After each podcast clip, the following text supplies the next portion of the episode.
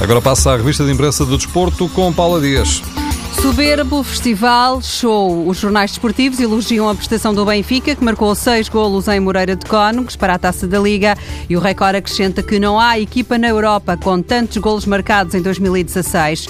O jogo escreve sobre o show de Talisca, que marcou três golos, e Gaetan, que marcou dois. A bola dá destaque ao argentino. O mágico está de volta à equipa e aos golos. Está também nos jornais a festa do Portimonense. É a primeira vez que uma equipa da segunda Liga chega às meias finais da prova e os algravios fizeram a festa no relevado e no balneário. E o Portimonense pode fazer mais? Bom, o treinador José Augusto diz que mais do que o sonho é a ambição que comanda a vida e o Portimonense quer fazer disto um modo de vida e jogar mais vezes com equipas da Primeira Liga.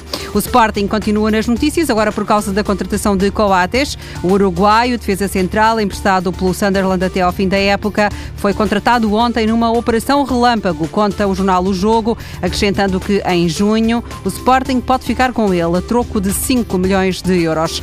O jogo adianta que em 2010 Jorge Jesus já cria este jogador, este defesa central Coates, para o Benfica. Resolvido o problema no centro da defesa, os Leões procuram um guarda-redes. O Record adianta que Artur Moraes está nos planos do clube de Alvalade para substituir Marcelo Boeck. Jorge Jesus conhece-o bem, seria uma garantia de experiência caso houvesse algum problema com Rui Patrício, sublinha o recorde. Já a bola aponta para a baliza do Sporting, outro velho conhecido de Jesus, o guarda-redes Mica, do Boa Vista, que chegou a estar no Benfica, está agora muito próximo de Alvalade e o negócio deverá ser fechado em breve, acrescenta a bola.